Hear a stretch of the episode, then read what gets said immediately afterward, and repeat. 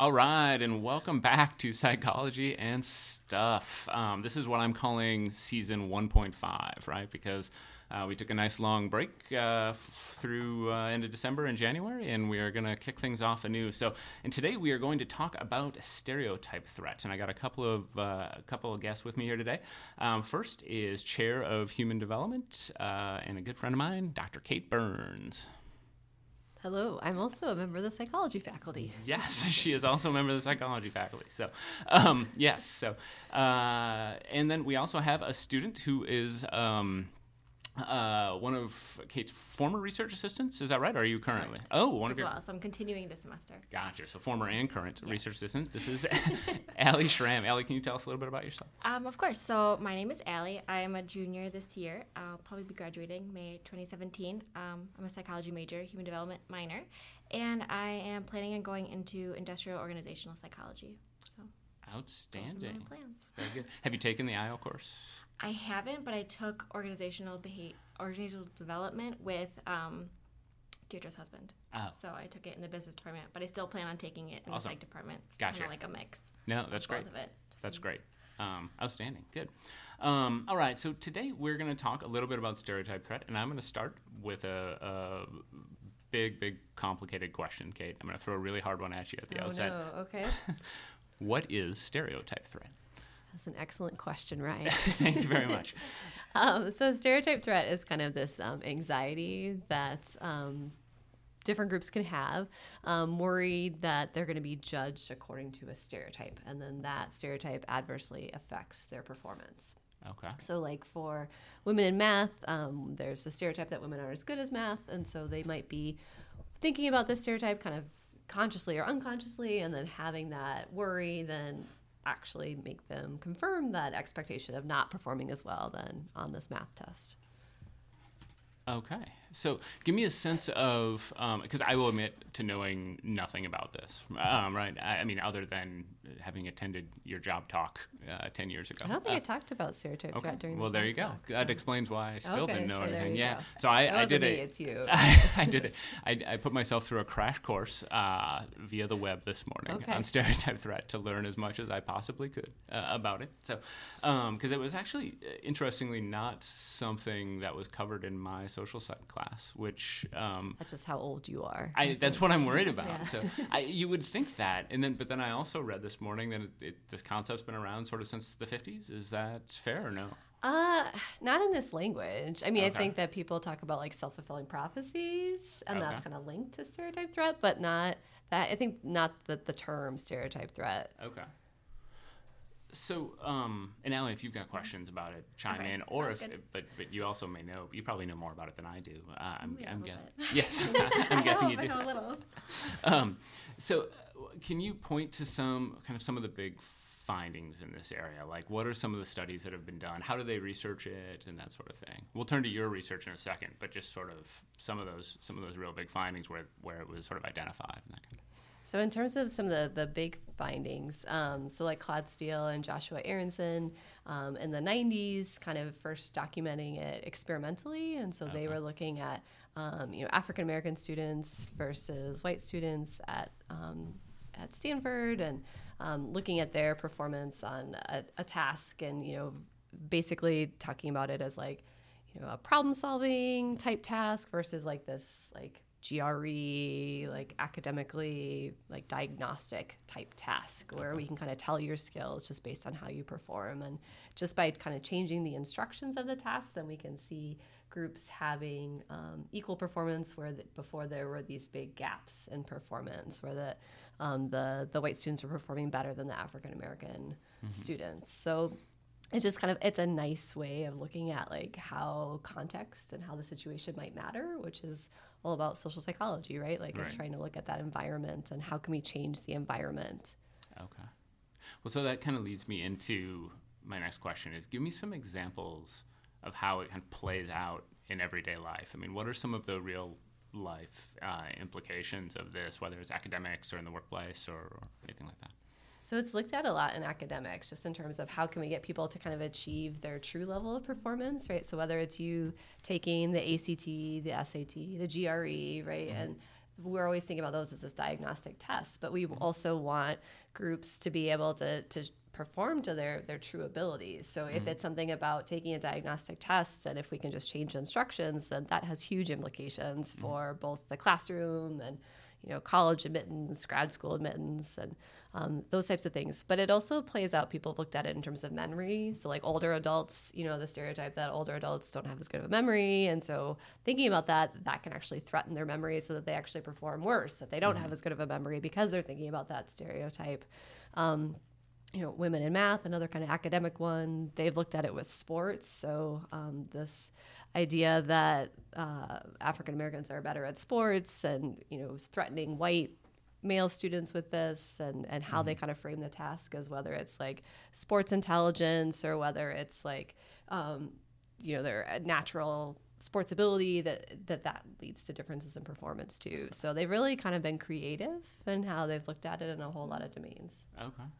Yeah, it'd be interesting to like look at the sports aspect of it because I know even like growing up, my dad, um, I played soccer throughout high school, and when I um, I ended up. I couldn't play my senior year, but he was excited to watch my boyfriend play. He was like, "I can finally watch like a guy play a sport," and I was Wow. like, "Thanks, Dad. It's really nice of you. Ouch. Thanks so much for that." Yeah. wow. Okay. Um, what are um, you mentioned changing the instructions a few times. Give me, you know, so I teach classes here. Um, Yeah. give me an example of how, like, uh, when you say changing the instructions, or something like that. How does that play itself out, like in a specific situation? Like, what way should what how should instructions read, or, or something like that? So a few different things. So some things like when we activate like people's gender or race, then that can activate these stereotypes and kind of bring that to the forefront. So I always think it's interesting that like on our scantrons, it has a little bubble for for gender on there. Not that I don't think a lot of students actually fill it out, but you know I always get nervous like why would we even have that on there, right? That that could be like activating some of these concerns if they do happen to kind of label themselves before they take some sort of test. Um, usually the instructions are more in terms of talking about things as like this is a problem solving type task. This is, you know, it's like an exercise, it's a chance for you to practice your skills, as opposed to like this is what the default usually is, right? Like this is a real test, this is diagnostic, we're gonna be able to tell your true abilities just based on this test. So Okay. it's kind of more in terms of talking about it and of like, hey, we're, we're just, you know, this is fun, we're solving problems, even though it's the exact same test. So just kind of looking at it through a different lens. Okay. So how did you um, how did you get involved in this research? I want to talk about some of your specific studies in a bit, but how did when did this start for you? Um, I I don't know. I always thought kind of stereotype threat was interesting. When I was in high school, I had like written some paper on like women in math. I I, I- I guess I would blame my mom because my mom was always like, I don't know if she wanted me to be an engineer or what, but she was always like taking me to like women in science type things. And so like I think that was always kind of in the background of my mind and and then I think that that's kind of eventually what this blossomed into of Okay. like all those different things I had gone to. I was like, wait a second, maybe I should do something like this, but just in psychology instead. What um, so undergrad or graduate school? Um, undergrad, I don't think I had heard about stereotype threat either, or at least I don't remember Right, it. you so are also I am old, admitting maybe. that I'm old. Yeah. um, I went to a special school that didn't talk about. No, I don't know. Um, yeah, and uh, grad school, I just kind of, I you know, I didn't start out thinking about this in grad school, but it just kind of it developed along the way. My advisor was really interested in stereotyping and. Who is that? Um, uh, was Linda Isbell from Okay. University of Massachusetts, and Okay. it just kind of came about. So Okay. yeah, I don't know. Okay. I don't have a very good origin story. There was like Worst superhero ever. Yeah. and yeah. what um? So you didn't go there with the intent to study that? I didn't. I was thinking that I wanted to do psychology and law, and so I was really excited by like eyewitness stuff and like juries. And she had done a little bit about that, and so I did something like that for my first year project, and then it kind of evolved from there. And and here I am, not Awesome. not doing anything in psych and law. Well, we can you can start. It's not too Okay, late. okay, Yeah. all right. Let's- we're talking about getting a forensics class on the Yeah, books we right are. now. yeah, so I had someone talk to me about forensics yesterday. Yeah. All right. Yeah. Wow. All right. Kate and I have more similar interests, I think, in the, the, like when it comes to teaching than I realize. Because you also are inter- you also interested in emotion and I teaching did. I taught a psych and emotion course in grad school. yeah. And testing, which I've, which is a course that you're. That was my favorite course in undergrad. Yeah. Was it? Yeah. Yeah. And I, nerd. and I did. I, my dissertation was on test development. Like I'm a big Wow. fan of, of of testing and that sort of thing. So, yeah, interesting. Oh, okay. So tell me about some of your big studies. Though. So what are, what's some of the research you've done? On, Um, on stereotype threat. yes. Well, we're gonna move to the other stuff in a little bit. Okay. But, oh, Um, so on stereotype threat, so I'm kind of interested in that emotion piece, and so looking at it in terms of like, um, you know, are people kind of aware of these emotions? What does that kind of mean? And so I I've looked at it in terms of expressing emotions ahead of time, and so having um, I've done a lot of work with with female students in math. Um, so I also teach statistics, so I feel like that's kind of like a nice convergence. Um, and and we have tons of female students in psychology, so it's also kind of we do. for convenience, I guess, as well, in addition to, to thinking about statistics. But um, but yeah, I've had them um, write out, like express their emotions before taking a math test, and that actually led to better performance um, under the stereotype threat. Oh, wait. So wait. they wrote out what? They wrote, um, they're like they spent five minutes like writing out like what emotions, like focus on what emotions you're expressing, kind of like a James Pennebaker like emotional expression and health type stuff, Okay. only with this, and um, and that seemed to, to lead to, to better performance. So that, that could be something that you could implement in the classroom. Yeah. Well, that's what part of what I want to walk away from this from. It, Okay. I just mumbled that whole sentence, but what I, part of what I want to walk away from this uh, with is um, uh, is are some real things that people should know, like and, and can take, and, and whether they're teachers or in the workplace or whatever, and sort of what are some some things that we should be doing differently. So, um, what other research are you doing? Um, so we looked a little bit last semester in terms of um, kind of putting people under stereotype threat and then looking at how does that affect their beliefs about intelligence. And so um, we were doing a little bit of a follow up last semester, but we've done stuff in the past where um, if you take this test under stereotype threat, it actually the results we found at least have showed that you have this more fixed view of intelligence, of math intelligence specifically after taking this stereotype Okay. threat test. So that I mean that that's kind of showing like a way of like in real time that there's been this linkage of looking at what how people think about math and then stereotype threat and so this is kind of showing that you know just taking this single test could ultimately be shifting you to thinking that well math is just this fixed thing and i'm either smart or i'm not and there's really nothing i can do like i can't really change through effort and hard work Okay, so when you say fixed view, you mean uh, like, like, a it's stable fixed identity. yeah it's a stable entity you really can't do anything about it it's not malleable you Got just. This is what you have. Right. yeah Okay. Interesting. Um, Allie, why did you've been working with Kate? Sounds like for a semester and Yes. about almost another one. Yes. Um, so I almost said a semester and a half, but we're not halfway through the semester No. yet. This is the second day. Yeah, Yeah. We, we haven't met yet this semester, so all right. if it counts. All Yeah. Um, and you probably can't talk about what you're doing this semester, can you? Because of Oh, or- we, We could talk a little bit. we could talk it, about like Okay. or what the we're looking at. fall stuff. Yeah. Yeah. So Okay. in the fall, we looked at um, relationships and kind of attachment and how your attachment um, in that relationship could possibly affect that relationship, how you view it, and how you view your partner as well if they are in the same attachment style as you, or Okay. um, as well as like other factors like how long they've been together or how long Right. things like that. So. I guess we're looking at that still, coding and everything. Interesting. So. Can, can we back up for a second, maybe? Yes. Because some of our audience may not know what attachment is. Oh, and so, do you guys want to talk a little bit about attachment? Sure. Well, attachment theory is like my favorite theory. I've Awesome. learned about through like all the inter-human development courses, side courses. It's just like my favorite theory. I love learning about it. Okay. And last night I was thinking about this, and I can't think of the person's name that created it. And I was like going to bed. I'm like, oh, I can't think of Is their it name. Were you Bowlby? thinking Bowlby yes. or Bowlby. Yes. Okay. Okay. Thank you. I was like, I can't think of the name. I was like, I think it starts with a B, but I'm just gonna go crazy thinking about it. Um, but it was me. It was Burns. Yeah. Starts with a B. Yeah. So. Wow.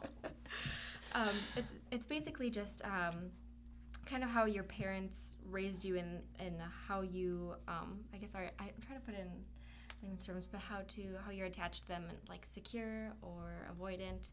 I think the strange situation is really Mhm. good. If you watch that, that Mhm. really helps me like remember which one is which and how you Right. act when your parent or your primary caregiver leaves, and um, how you react when they come back if you can be soothed or not. And Right. I guess that. Okay. things. Anything Great. to add? Yeah. I can't think of anything. So, no, that's perfect. I um, Yeah, so I, I was exposed to a ta- uh, I had a, a, a, a one of my advisors or one of my teachers in grad school was a big uh, attachment researcher, and he was really interested in all that. So I was exposed to it in great detail in, in college or in graduate school, which was great. But then then re-exposed to it when I when we adopted our kids, um, became a almost uh, all the education you have to go through as part of that process is a lot of it is focused on attachment, and so read a lot of Bowlby stuff and mostly articles about Bowlby, I guess, were the Yeah. things that they uh, gave to us. Who did the strange situation? Do you, do either of you remember? Is it, Was it Mary Ainsworth? that's Yes. okay. Okay. I didn't want to guess, think of but Bowlby and Ainsworth. I was like, I can't Yeah. think of their names. But- really, really cool study. Yeah, um, uh, exactly. the the Ainsworth study. So And it's so fun. I guess like I'm a nanny too when I Okay. go home for the summer, so it's like so much fun. And I nanny for my cousins and my boyfriend's cousins, so it's just so much fun to kind of see their attachment develop with their parents as well as Mm-hmm. other people because you can't have more than one attachment style to different people, and that's Okay. not a bad thing. But um, it's always really fun to kind of see how they act and how they act when their parents leave and then Mhm. things like that, and how they develop when they get older. right, I have a lot of fun watching that. Yeah. I'm doing little studies on them. You run the strange situation. No, not that one. Just like some little ones, like the one where they you put the um, paper over um, one of the toys. I Oh, can't think of what it's called. I'm just beginning the semester, so I'm Sorry. very on my A game today. that's all right. Object permanence or no? Yes. Oh, yes. okay, good. So I do that. um, Yeah. But they're old, they're too old for that now, so I can't do that anymore. They've got it. Yeah. they figured out that stuff doesn't just disappear when you No, take it they're out too old now. yeah. It's not fun anymore. yeah. I did the I did the uh, the marshmallow experiment with my kids, um, where you. So, yes, I love that one too. Yeah, it's great. I'm We're planning so on doing that this summer. so. Well, this, someone describe the marshmallow experiment for the audience, because again, they haven't all. You want to go? For- it? Okay.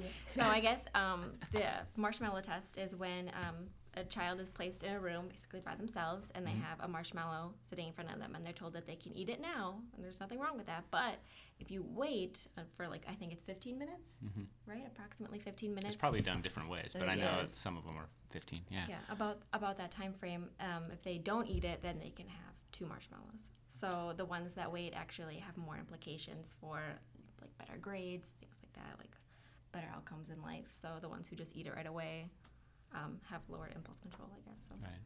yeah. I don't know. It's just I really try- interesting. I love it, so I'm planning on doing it to my a four year old cousin. So I, I tried it with mine, and my oldest, when I explained it to him, he's like, "Okay, I'll wait," uh, and then just sat there. It didn't just seem bothered by it at all. I can't remember. I, he must have been four when I did. I'm not sure Yeah. what age they, they did this with. And, and, uh, but then the younger one just said, "I don't like marshmallows," and got up and left. and so it's like, "Okay." Oh, So he's the one who I think would have struggled with it if uh, if he actually if it were a food he enjoyed. If we find one of those foods that he enjoys, that'd be great. Um, so no luck so far. Um, how, how did you? Uh, so how did you get involved with doing research with Dr. Burns? What? Um, Well, I, I saw um, the psychology and human development ad, okay. and I knew I wanted to be a research assistant, and um, the information about like emotion, stereotyping, and things like that sounded really interesting to me. So Great. I took a leap and I applied, and then I got it. Awesome. that was fun. Awesome. So, um, well, and I happen to know, uh, actually, by, by the time this podcast drops, which will be on Thursday, you will be at SPSP. I will, yes. Can you talk a little bit about what you're going to be doing there? Yes. So Tell them what SPSP is first. Okay, SPSP is the Society for Personality and Social Psychology Okay. annual conference. So it's in San Diego this year, which will be very nice. I'm sorry. I'm sorry you have to leave. Yeah, the- to San Diego. More snow Yeah. and go there. um, yes, that'll be fun. I am presenting a poster with one of my former research assistants, Chad. Okay. Um, and we are doing this on some past research looking at um, comparing stereotype suppression as a strategy for controlling your stereotypes to color blindness. Um, Okay. What's, kind of- what is stereotype suppression? Stereotype suppression is like um, when I tell you to avoid using stereotypes and to kind of push them out of your mind. So it's kind of like, do you remember like the white bear study? No. Did you take social psychology when you were I in, did. school? I, you know, I hate to say this. It was taught paying by. attention? No, I was paying attention, but it was. I didn't take it in undergrad Okay. in graduate school, but it was taught by a clinical psychologist. Oh wow, that's not real social psychology. I know. So honestly, like I, it was not the greatest Okay. experience. I'm fairly confident he's retired, so I can talk about this Okay. and he'll not hear it ever. Okay. Um, but it was, it was not it was not a great class. Okay, so like if we go with the white bear thing, it's basically like don't think about a white bear, and like initially you're like, okay, I'm not thinking about a white bear, but then it kind of keeps creeps back in there, you know, like it keeps popping in your mind, and so they kind of applied that thought suppression work to the world of stereotype suppression. So Okay. it kind of depends on the stereotype. Sometimes we can control our stereotypes, um, but for other ones, they do kind of keep popping back, and they call that like that popping back, this rebound then of stereotypes. So we were trying to look at like people nowadays, right? It's like taught in schools, everything that you should just be colorblind, right? And it's like, mm-hmm. well, what are you really doing when you're trying to be colorblind? Are you trying to like suppress thoughts uh, of, of race? Are you doing this like proactive strategy? Okay. And so we were trying to directly compare the two to see like, is this just stereotype suppression rebranded, or Right. or what what is this all about? Cool. Very interesting. So, well, so I'm going to turn to a new feature we have on the blog. You are my guinea pig. the Okay. appearance. So, um, where it's called Five Questions, and stick with me now. Okay. Where we ask you five questions. Wow, that, that was a twist. Drawn from, I know, yeah, nobody saw that coming. Yeah. Um, we should, you know what? I should just ask six, just to really mess with you. so, Test my um, math I did- skills. you know, I, I posted something on the psych blog uh, last semester. It was like seven things new psychology students should do, and immediately as when I posted it, one of our former students, Sally Nelson, wrote me and said, "There's only five things on the list." so, So we produce our graduates so that they can count very well. So, anyways, um, yeah, no, our alumni can count. Our faculty cannot. so, um, but it's not my fault. I'm just bad at math. Okay. Right. Sorry. Wow. I was thrown there's out of not- There's not really a stereotype threat About- about about- about, white men. about yeah. white men and psychology Yeah. faculty being bad at math. Yeah, Damn it. Maybe it'll be a new kind. They're Yeah, always looking for right. new types. Yeah. So, well, maybe I can get good at it Okay. as I keep working. Okay. um, okay, so we are drawing questions. I literally have a hat here. Okay. Um, and we uh, are going to draw questions from it, and we're going to ask them. Okay. And uh, yeah, here we go. So the first question is What's the best vacation you've been to?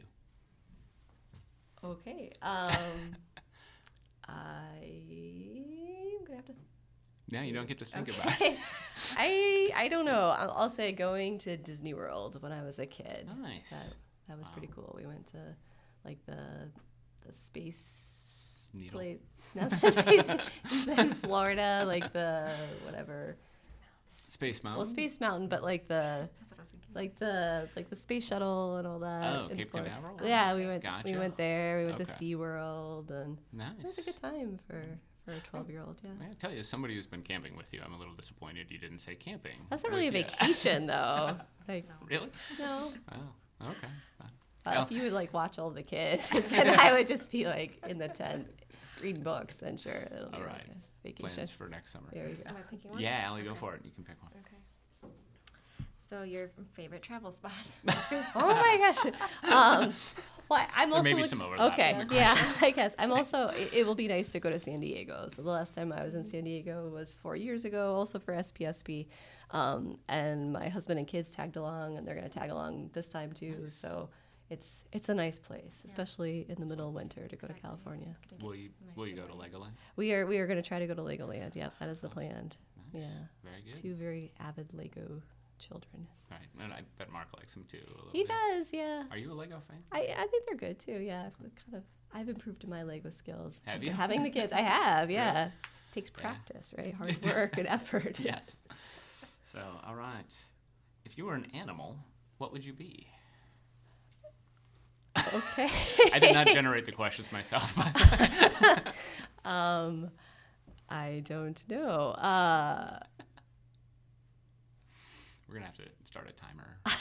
Lightning I would be a cheetah because I like running, There you go. but I'm not really a sprinter, so Okay. I guess I'm like a Gazelle. slow cheetah. Like a, a slow cheetah. A slow a cheetah. cheetah that, runs long distances. Yeah. Okay. Yeah, I'm the one that paces itself. So like Yeah. I would get he- eaten probably sooner, but like in the end I would run away. Do cheetahs have predators? I I guess don't I, thought they know. were. Actually, I think humans are their biggest Oh, predators. I have a son who's an animal lover, and we have read about this cheetah conservancy that they have. yeah. Okay. So Yeah. Okay. So as long Good. as I'm faster than humans, then I can survive. It'd also be nice if you could catch some food every now. and then. That would be more problematic. Yeah. Yes. okay. Awesome. Here we go. We got two more. If I if my Wow. math is correct. Okay. Do you have an office nickname? What is it? Um, I was hoping. oh no. Um, yeah, so I guess uh, Burnsy is is some not like an official nickname, but I, I have been called Burnsy. These are all from from you, Dr. Martin. So it's more not so much official. Um, I have two cats. I guess is one of my nicknames. Yes, Um, that came up on a camping trip. yeah, I think it's because I'm cold all the time. I'm not exactly sure. You would have to ask. I actually don't remember the Dr. origin of that one. That, that would be you. You yeah. were the one who well, I think it was sort of Mark, but I don't. I think it was, a, con- you. a conversation that we had. Yeah. yeah. Okay. Yeah. I don't really remember. Yeah. That that's about it. Okay. Yeah. Yeah. Um. All right. Is this the last one? I think it is. Uh, if given a chance, who would you like to be for a day? wow. Um. I That is deep.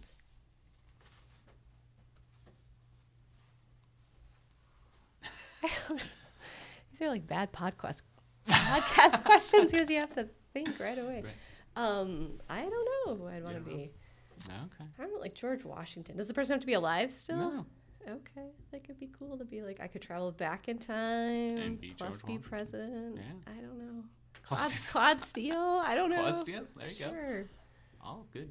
All good answers. I I, think don't I said Daniel Craig when I got this Oh, question. okay. Right. I Just because he's. James Bond. Yeah. Yeah. I think that was more a gift to my wife than anything. but- Okay. Um, all right. So, so uh, that is all we have. Unless you guys have any final things you want to say. I don't have anything. I'm good. Thank you both so much for joining us. This was really fun, and I learned a lot. So, um, here is what I want to say: is um, we're going to be start dropping these every week. So um, we're going every Thursday. Um, we're going to be dropping these. They are now available on iTunes as well. So you can get psychology and stuff via iTunes. You can get it through the psychology app. Um, but our guest next week is uh, Cindy Gondek and Will Vote from Fox Valley Autism. So we're going to talk with them a little bit about autism and other stuff. So that is all I have. Thank you both again very much for joining us. Thank you. Thanks.